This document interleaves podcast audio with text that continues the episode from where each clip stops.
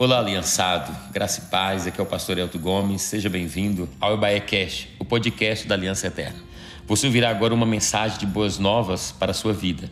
Nós estamos cumprindo o ídolo do Senhor Jesus, anunciando o Evangelho a toda criatura e essa é a nossa missão até que Jesus volte. Nos ajude nessa missão compartilhando essa mensagem. Abra sua Bíblia em Juízes, capítulo 9. Eu queria continuar falando um pouquinho sobre isso. Juízes, capítulo 9.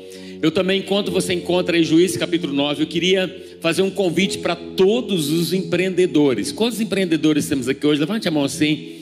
Você que é empreendedor, amanhã à noite, às 20 horas, nós teremos uma reunião lá na igreja Aliança Eterna do Jatobá, na rua Lusiana, ali bem no centro do Jatobá, comercial ali do Jatobá. Encontraremos lá com os empreendedores, onde vamos estar conversando um pouco, uma reunião de uma hora, de 20 às 21 horas aproximadamente onde nós vamos estar conversando um pouco sobre essa passeata, junto com os empreendedores e para estar nos ajudando. Então você que pode esteja lá amanhã, segunda-feira, às 20 horas. Eu preciso que os irmãos estejam lá comigo nessa, né, nessa reunião, tá bom? Para a gente estar traçando algumas coisas, conversando e, a, e ajustando isso aí, tá bom, querido? Então, esteja conosco nessa passeata também. Nós queremos lá já tem trio elétrico separado e vai ser um tempo muito muito lindo de Deus para toda a igreja. Então estamos reunindo aí todos os nossos irmãos também. Eu queria compartilhar com você sobre esse texto de Juízes capítulo 9. Eu queria que você entendesse é uma parábola e é uma parábola muito importante. Antes de ler essa parábola, deixa aberta a sua Bíblia aí, porque todos nós sabemos que nós como igreja estamos aí numa grande batalha espiritual. Isso é uma verdade. Nós que amamos a Deus, conhecemos a palavra do Senhor, estamos enfrentando essa grande batalha nesses últimos dias que antecedem o segundo turno das eleições. Então eu queria conversar um pouquinho com você sobre isso, porque a igreja do Senhor, nós temos dito isso, a igreja do Senhor ela não tem partido. Eu quero frisar isso aqui, porque isso é uma verdade. A igreja ela não é da direita, ela não é da esquerda, mas a igreja ela tem princípios, ela tem valores, e esses valores são inegociáveis para aqueles cristãos verdadeiramente que têm a Bíblia, a palavra de Deus, como sua única regra de fé e prática. Então é dentro disso que nós precisamos nos posicionar sobre isso. Você que anda comigo há um tempo, você me conhece, sabe do posicionamento que a gente tem num momento como esse. Mas como líder da igreja, como líder do ministério, eu tenho a obrigação de te dar algumas direções também, de falar algumas coisas baseado na, no que a palavra de Deus disse para nós. Diante disso, a igreja do Senhor ela não pode se calar, a igreja não pode ficar parada. A igreja do Senhor Jesus ela tem uma voz profética na nação. Eu entendo isso. Ela por isso que ela precisa estar livre. Ela precisa ter essa liberdade para exercer a voz profética. O que é que essa voz profética? É a vontade de Deus. A vontade de Deus passa pela igreja do Senhor. Isso é uma verdade para nós. Nós precisamos entender isso, que a vontade de Deus para nós passa pela a vida da igreja, dos homens e mulheres que conhecem a palavra, que ama a Bíblia e que conhece a palavra de Deus. Eu pedi para você para abrir nesse livro de Juízes, porque tem uma parábola que ela vai se aplicar muito bem nos nossos dias, nos dias que nós estamos vivendo. Essa parábola vai contar quando as árvores pediram um rei, né? Eles resolveram procurar um rei. Essa parábola é muito importante para nós. E o que que é uma parábola, pastor? Uma parábola é é, uma, é algo, né? Explica muito bem aquilo que é difícil de uma maneira simples, né? Traz um assunto complicado, mas de maneira simples, de maneira de um conta ali, deixa a coisa muito simples para a gente entender. E essa parábola vai dizer isso para nós. Ela explica muito bem porque o povo sofre debaixo da maioria dos governantes. Vai trazer esse entendimento e algumas lições para nós. Mas para a gente entender essa parábola que nós vamos ler daqui a pouquinho, deixa aberto aí nós temos que entender o contexto disso aqui. Como que, qual era o tempo, qual era o contexto aqui, né, dessa época? O que, que estava acontecendo nesses dias que essa parábola foi escrita? Isso você precisa entender. Preste atenção. Nesse tempo aqui, Gideão era um grande líder. Gideão, ele liderava a nação de Israel. Gideão era um líder bom. A Bíblia vai dizer que ele enfrentou vários líderes, várias, vários inimigos, e ele teve vitória. E nesse tempo que Gideão estava liderando, a Bíblia diz que a nação gozava de Israel de uma paz muito grande, porque ele era um líder muito assim, muito excelente dentro do que o Senhor tinha para a vida dele. Era um grande líder, libertou muito a nação de Israel. Esse tempo estava acontecendo, aqui ele vivia e quando ele quando ele, né, viveu, houve muita paz na nação, como eu estou dizendo. E esse fato sempre vai repetir, a Bíblia mostra isso, a história também mostra isso, tal líder, tal a nação. Ou seja, é, é, é, a nação depende do líder que tem. Na verdade, é, a Bíblia vai mostrar isso para nós. Provérbios 29, verso 2 vai dizer: quando os bons governam, né, é, ou os honestos governam, o povo se alegra, mas quando os maus dominam, o povo reclama. Então você tem que entender que é, é, a nação depende do seu líder. Mas Provérbios 24, 29, verso 4 também vai dizer: o rei que exerce a justiça é, ele dá estabilidade ao seu país, mas o que gosta de subornos leva à ruína. Olha o que a Bíblia está dizendo para nós. Então a Bíblia vai mostrar isso também na nação de Israel. Sempre que a nação de Israel tinha um bom líder, um líder justo, honesto, a nação de Israel prosperava, crescia, o povo se alegrava. Depois, se ler a Bíblia, vai mostrar isso para você. Mas quando a nação de Israel tinha um rei, tinha um governante que não era bom, o povo gemia. Então isso vai mostrar na palavra. Então o inimigo, ele sempre vai querer oprimir a nação. É uma grande verdade. Como que ele vai fazer isso, pastor? Levantando maus governantes, pessoas que não temos Senhor, para trazer opressão. Isso é uma verdade como igreja que nós precisamos entender. É uma grande realidade. E o inimigo faz isso. E aí Gideão estava reinando, estava tudo bem, estava tudo tranquilo, tendo vitória contra o inimigo, muita paz. Mas acontece que Gideão morreu. E quando esse líder morre, né? Ele tinha liberado uma palavra ainda quando era vivo, ele disse assim, lá em Juízes 8, verso 23, ele disse: Nenhum dos meus filhos reinará sobre vocês, o Senhor reinará sobre vocês. Gideão havia dito o seguinte: Olha, quando eu morrer, ninguém vai reinar, Deus vai conduzir vocês, Deus vai reinar e liberar vocês, vocês não vão mais ter, é ter um rei. Então, só que quando ele morre, um filho dele, chamado Abimeleque, ele quis assumir o trono, ele disse: Então eu vou reinar sobre esse povo.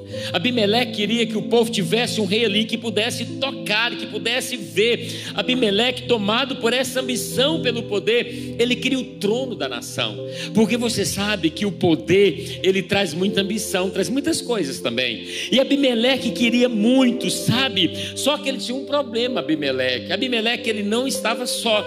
Gideão, ele tinha outros filhos, e cada filho que Gideão tinha, né, era um potencial concorrente de Abimeleque. E Abimeleque então pensa assim: eu quero o trono, reinar sobre a nação, mas os meus irmãos também querem, os meus irmãos também são concorrentes, têm talvez direito. Então ele tinha muitos problemas, por quê? Porque Gideão não tinha só Abimeleque como filho, a, a Bíblia vai dizer para nós em Juiz que Gideão tinha 70 filhos. Quantos filhos ele tinha? 70. Tem alguém que tem aqui 70 filhos? Levante a mão assim. Ou imagina ter 70 filhos? Imagina.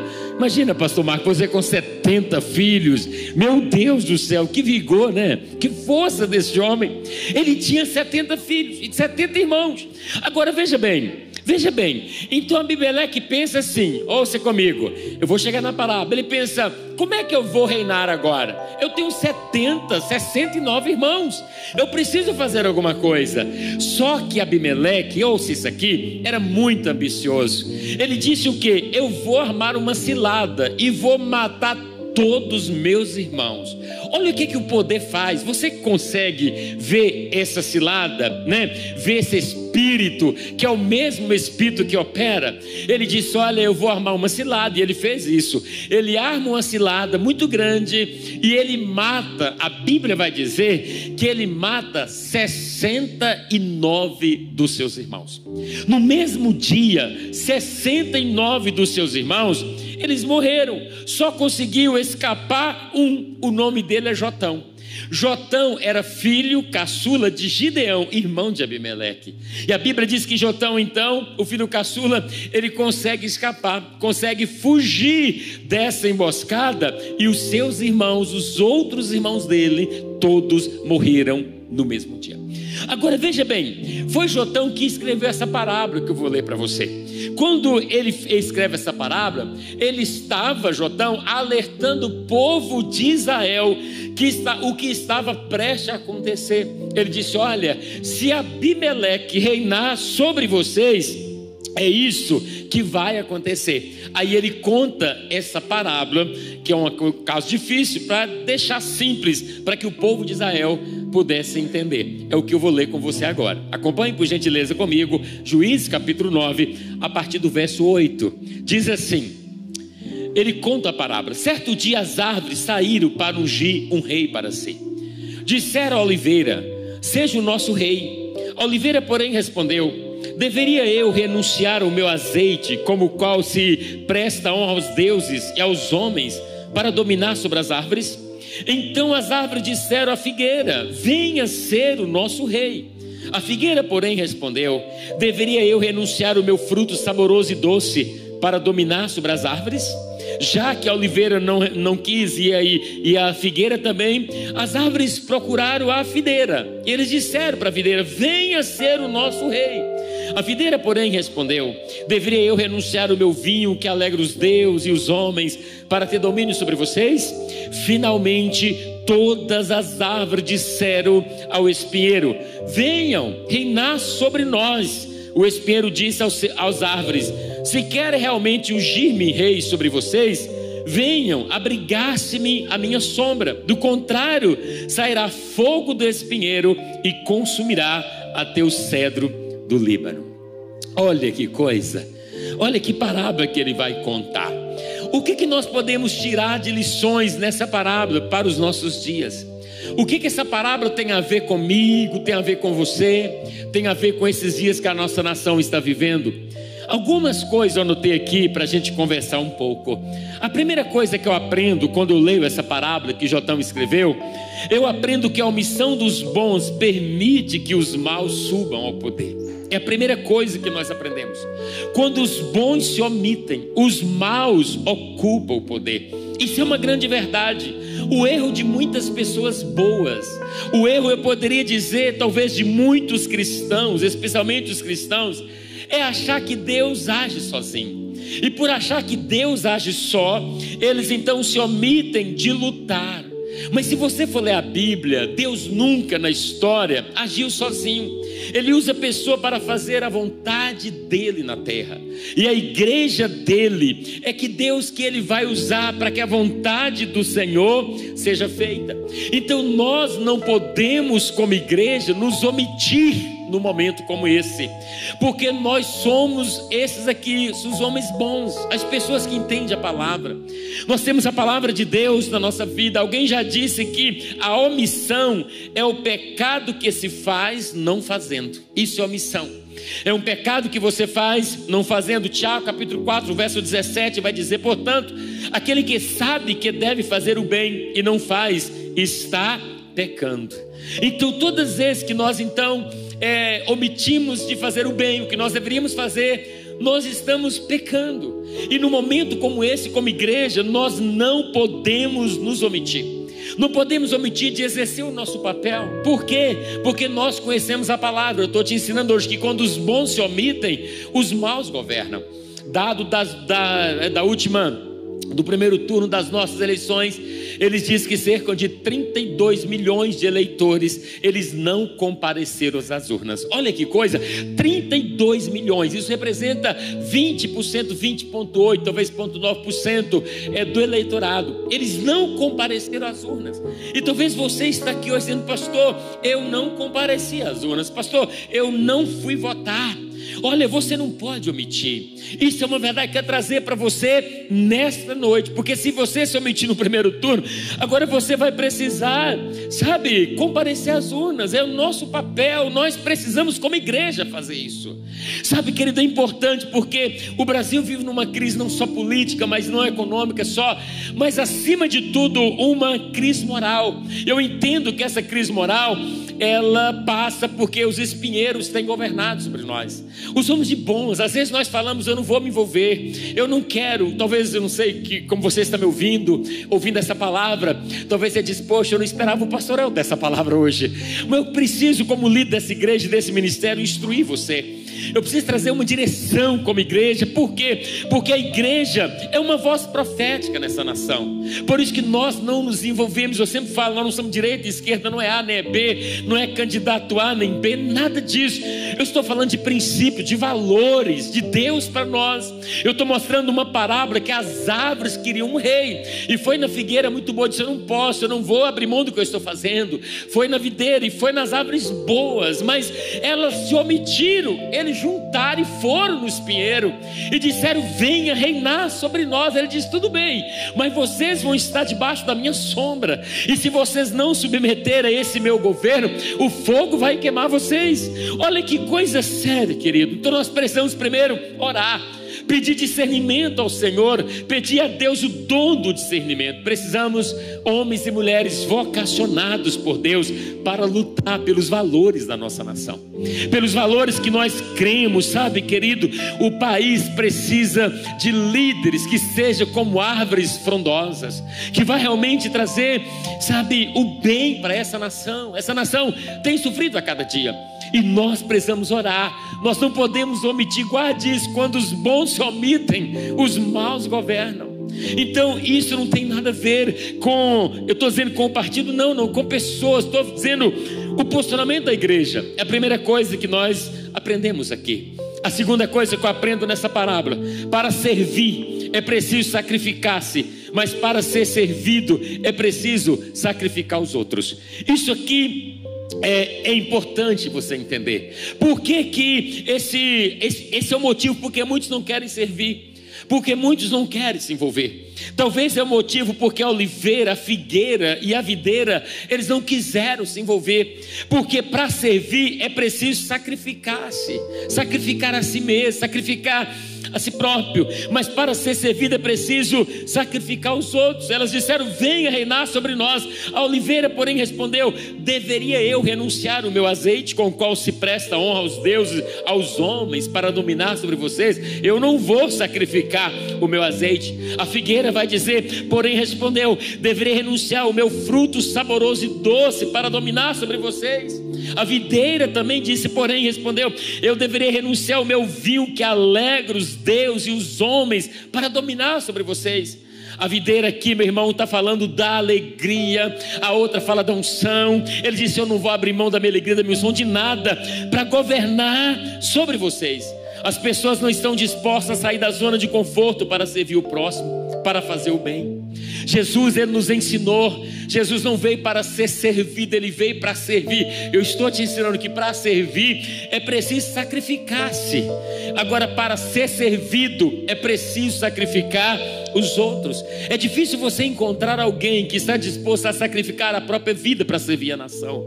Eles querem que eles querem ser servidos, por isso vai sacrificar os outros também. Finalmente todos as árvores todas disseram ao espinheiro: "Por favor, a oliveira rejeitou, a videira também, a figueira reina sobre nós". O espinheiro disse às árvores: "Se querem ungir-me como rei sobre vocês, venham abrigar-se a minha sombra, do contrário, sairá fogo do espinheiro e consumirá o cedro do Líbano. Deixa eu te fazer uma pergunta: existe sombra no espinheiro? Se você conhece um pouquinho de árvore, você vai saber que espinheiro não tem sombra. A videira sim tem sombra, a figueira tem, a oliveira, mas o espinheiro não. E por que, que ele disse: Vem então abrigar-se debaixo da minha sombra, querido? Isso é uma mentira representa o espírito de mentira que paira sobre a nossa nação. Hoje nós não conseguimos entender o que é verdade e o que é mentira.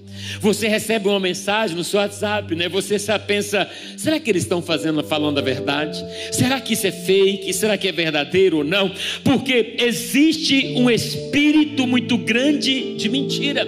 O espinheiro vai dizer: venha, está debaixo da minha sombra. Espinheiro não tem sombra. E espinheiro tem espinho que fere. Por isso ele diz: olha, se você está debaixo, você precisa submeter, senão o meu fogo vai te queimar.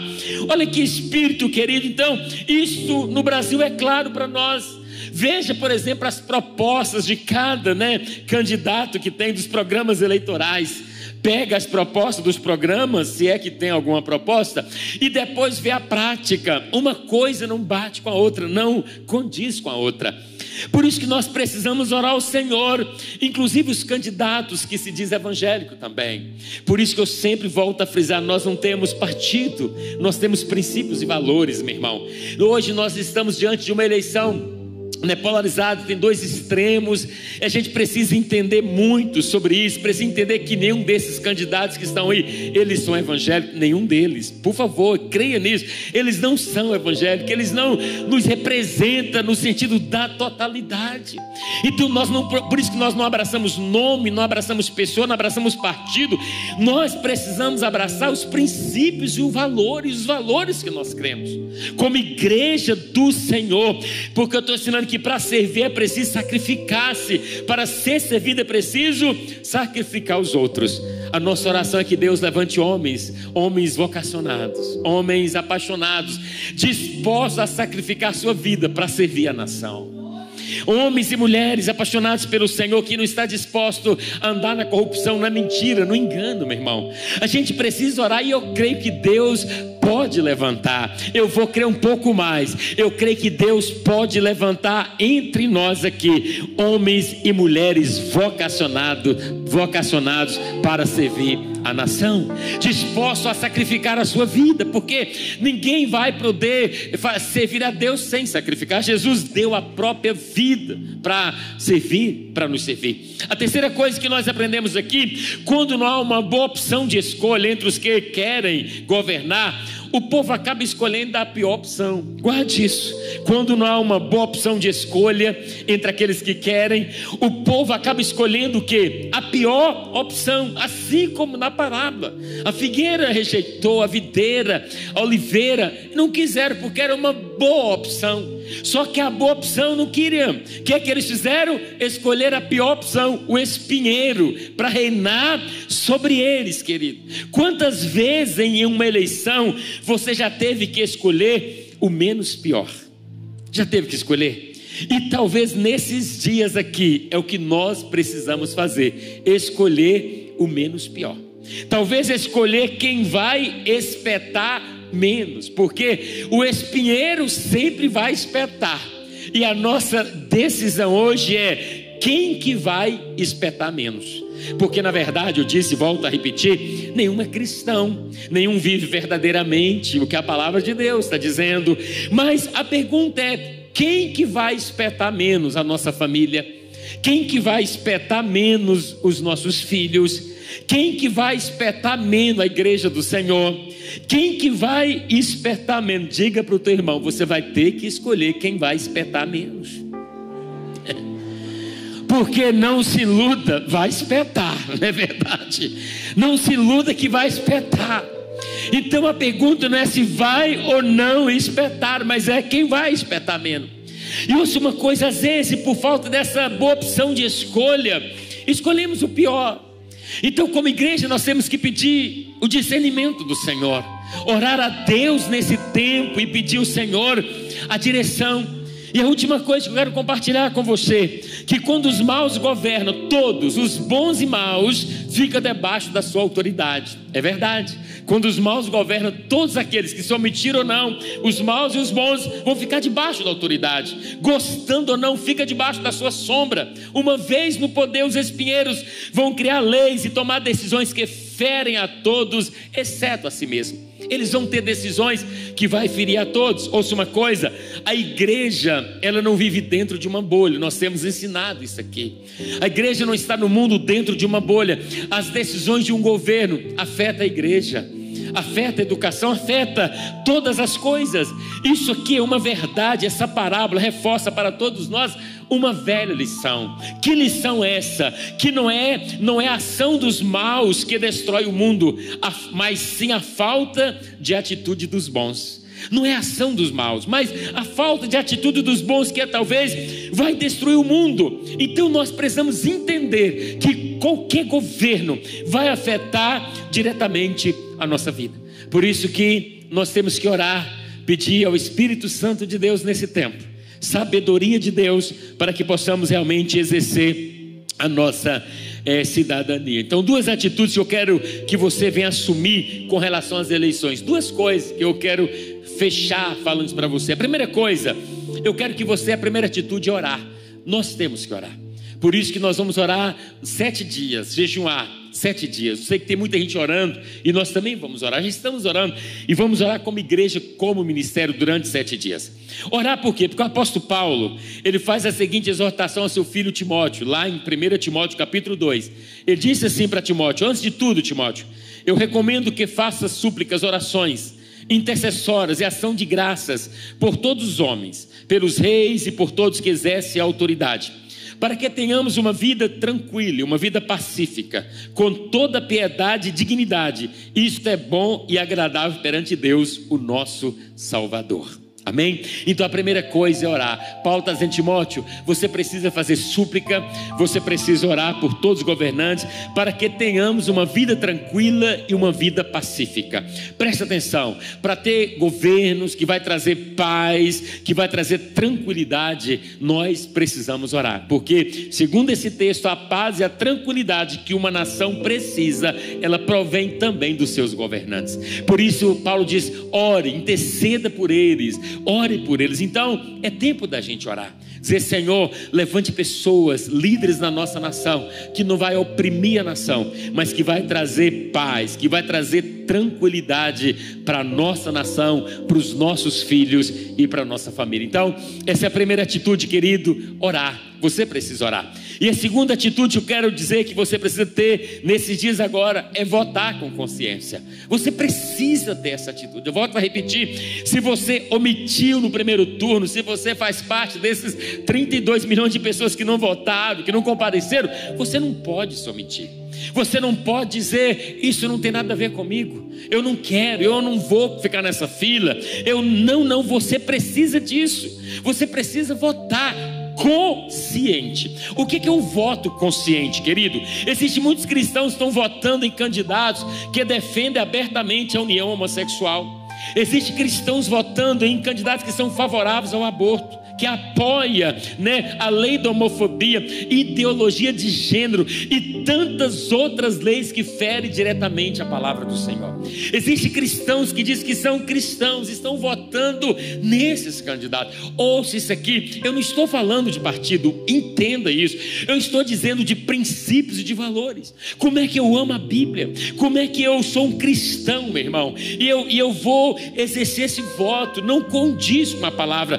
Guarde isso no seu coração. Como servo de Deus, o nosso maior compromisso é com a palavra de Deus é o nosso maior compromisso. O nosso maior compromisso não é com partido, o nosso maior compromisso não é com nome, não é com nenhum candidato. O nosso maior compromisso é com a palavra de Deus. Eu vou abraçar o que a palavra de Deus abraça, eu vou defender o que a palavra de Deus defende. Esse é o nosso maior compromisso. Então você que está aqui hoje, receba essa palavra como uma instrução para você, como um alinhamento de Deus para a tua vida, porque se nós somos cristãos, se nós amamos a palavra, ela precisa ser o nosso maior compromisso. Ela é nossa regra de fé e prática, a única regra de fé e prática. Então, o voto consciente é pegar, querido, as propostas, entender o que está acontecendo,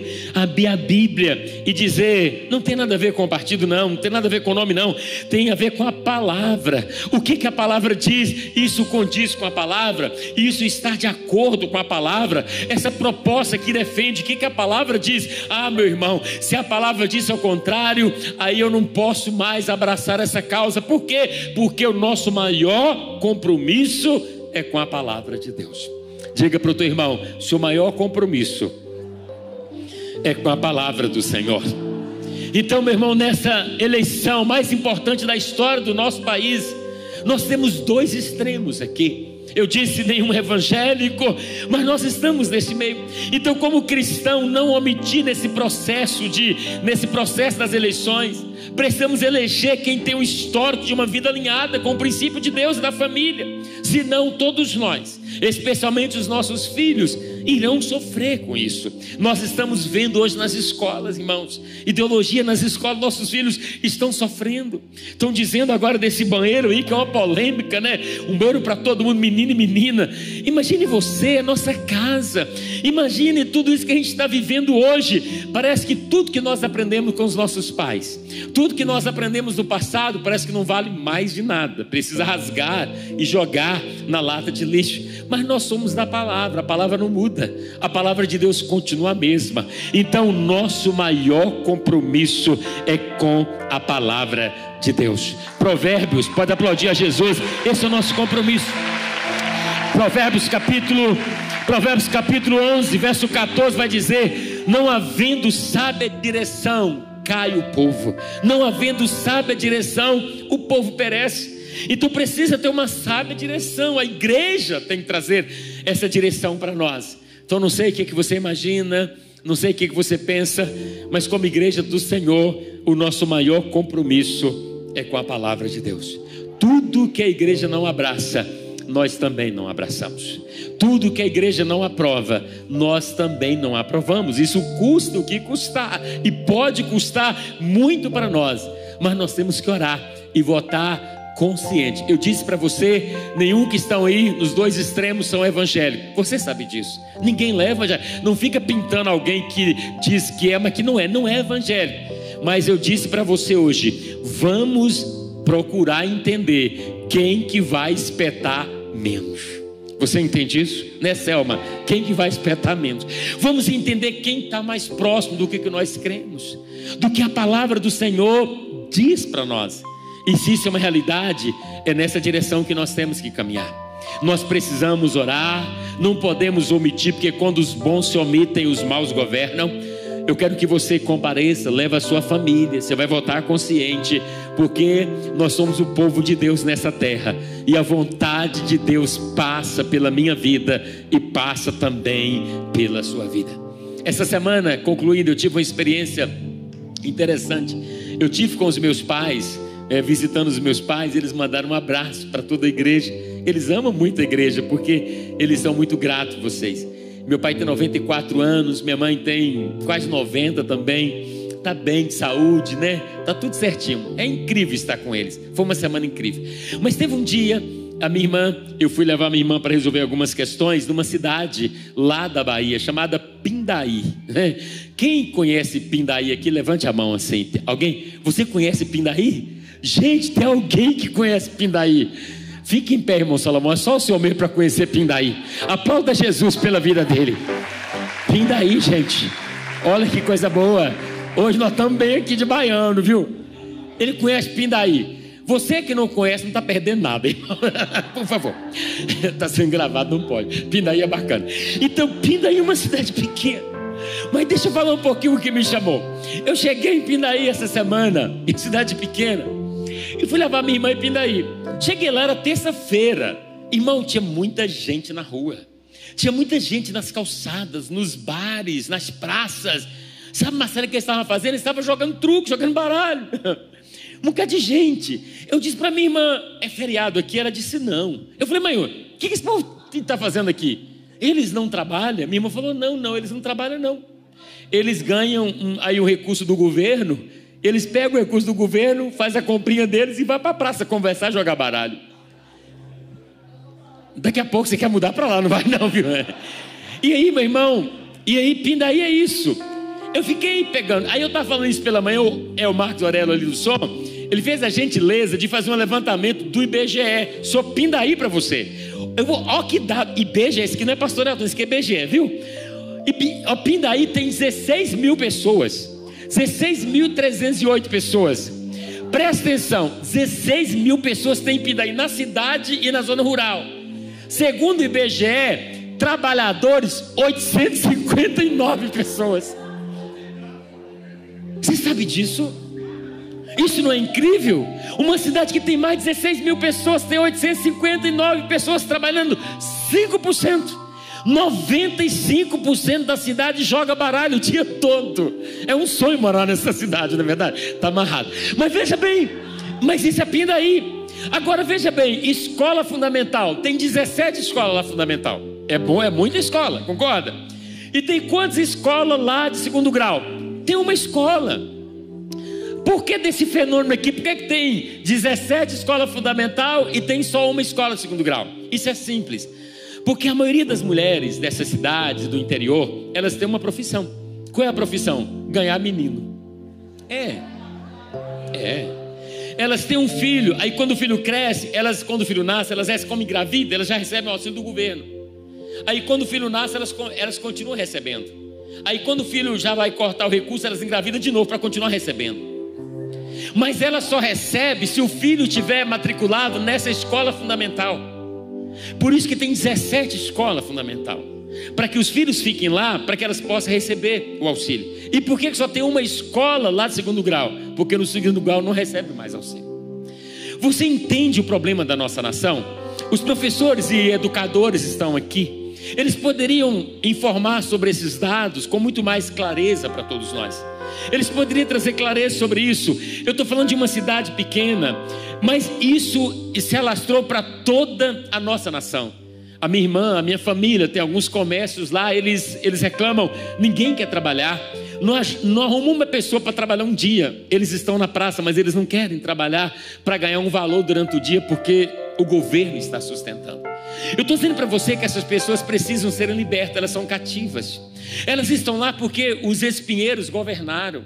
E o espinheiro, ele não tem sombra, ele fere as pessoas, ele oprime as pessoas. Essas pessoas ganham, desculpa a expressão, uma miséria do governo, mas elas estão satisfeitas com isso porque para o governo isso é interessante.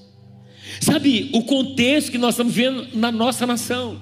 Então é muito mais. Eu estou dizendo para você, eu não estou falando de partido hoje, me entenda, estou falando de valores e princípios. Que nós estamos diante de um grande gigante, de uma, de uma grande guerra, é uma grande batalha. Mas a igreja do Senhor é a voz profética para essa geração. Por isso, nós, como igreja, nós não, ouça isso aqui, nós não podemos nos envolver emocionalmente com nenhum partido. Nós não podemos nos envolver emocionalmente com nenhum candidato. Eu assusto quando vejo algum cristão tão envolvido emocionalmente, sabe assim? Ele é muito emocional, ele envolve emocionalmente. Não, não. A igreja não pode.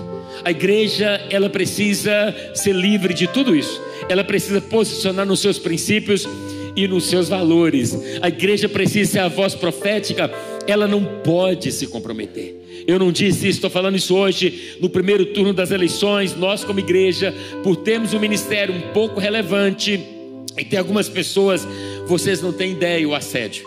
Vocês não têm ideia das propostas que nós recebemos de candidatos faça essa proposta lá para o pastor El. Proposta de dinheiro, dinheiro, para que haja uma, uma aliança. Eu sempre respondo a, minha coi a, a mesma coisa. Essa proposta é porque não nos conhece. Porque o dia que nos conhecer, não vai fazer nenhuma proposta. Nós não somos de um lado nem de outro. Nós somos a igreja livre. Nós somos a voz profética de Deus para esse tempo. Então eu quero que você ore. Eu não quero que você volte para a tua casa hoje dizendo: o pastor fez da igreja hoje um palanque. O pastor hoje fez lá. Não, não, não é isso. Você é inteligente, você sabe o que eu estou falando para você. Eu estou dando uma instrução hoje, como igreja, que nós temos que orar e votar consciente naquele que vai ferir menos a nossa nação. Nossa nação precisa de libertos, os nossos jovens precisam serem libertos, as nossas crianças, elas estão sendo oprimidas. Nós estamos num grande centro, aqui é tudo muito bom. Você vê algumas coisas, mas nem tanto. Mas se você for para o interior cada vez mais, seu coração vai partir. Você vai ver pessoas que estão sofrendo por causa desses espinheiros que governam sobre a nação e que eles não querem sacrificar a si mesmo para cuidar dos outros. Eles querem que os os outros sacrifiquem para cuidar deles, para mantê-los no poder. Abimeleque era ambicioso, porque o poder traz muita ambição, capaz de matar os seus irmãos nós precisamos orar, porque o mundo jaz no maligno, mas a igreja ainda continua viva na face da terra. A igreja é a luz, a igreja é o sal, nós somos a igreja do Senhor, e através do nosso posicionamento, essa nação toda pode ser transformada em nome de Jesus. Você recebe essa palavra nessa noite? Amém. Não queira mudar para Pindaí para ficar na praça, não. Fica onde você está. Fica de pé que eu quero orar com você. Não havendo essa direção, cai o povo. Você não vai omitir. 32 milhões de eleitores, fora os que votaram em branco. Olha para você ver, votaram em branco. Fora os que, né, esguerraram, os que anularam o seu voto. Isso vai aproximar 40 milhões de eleitores. Nós, como igreja do Senhor, não podemos primeiro omitir e não comparecer às urnas. Não podemos chegar lá, voltar em nada disso. Nós temos que exercer, ler a Bíblia, viver e dizer: Senhor, o que está mais perto disso aqui, Senhor? Quem que está mais perto? Senhor, quem que vai ferir menos? É vergonhoso viver numa nação como essa. Eu disse que outro dia alguém até ficou brincando, estava conversando com o irmão e ele disse: Pastor, se Fulano ganhar, eu vou mudar. Ele mora lá em Brité. Estava num momento com ele, ele disse: Eu estou preparando as malas. Se Fulano ganhar, né, eu vou mudar do país. Eu disse: Eu não, vou continuar em Birité. Eu vou ficar lá, porque eu moro em Birité, eu vou ficar lá. Sabe, querido, porque às vezes nós temos vergonha de ficar num país onde tantas pessoas acabam defendendo o que a Bíblia não defende. Tantas pessoas acabam abraçando o que Jesus não abraçava. Todas as pessoas são importantes e preciosas para Jesus, mas a verdade está aí. A batalha é muito espiritual.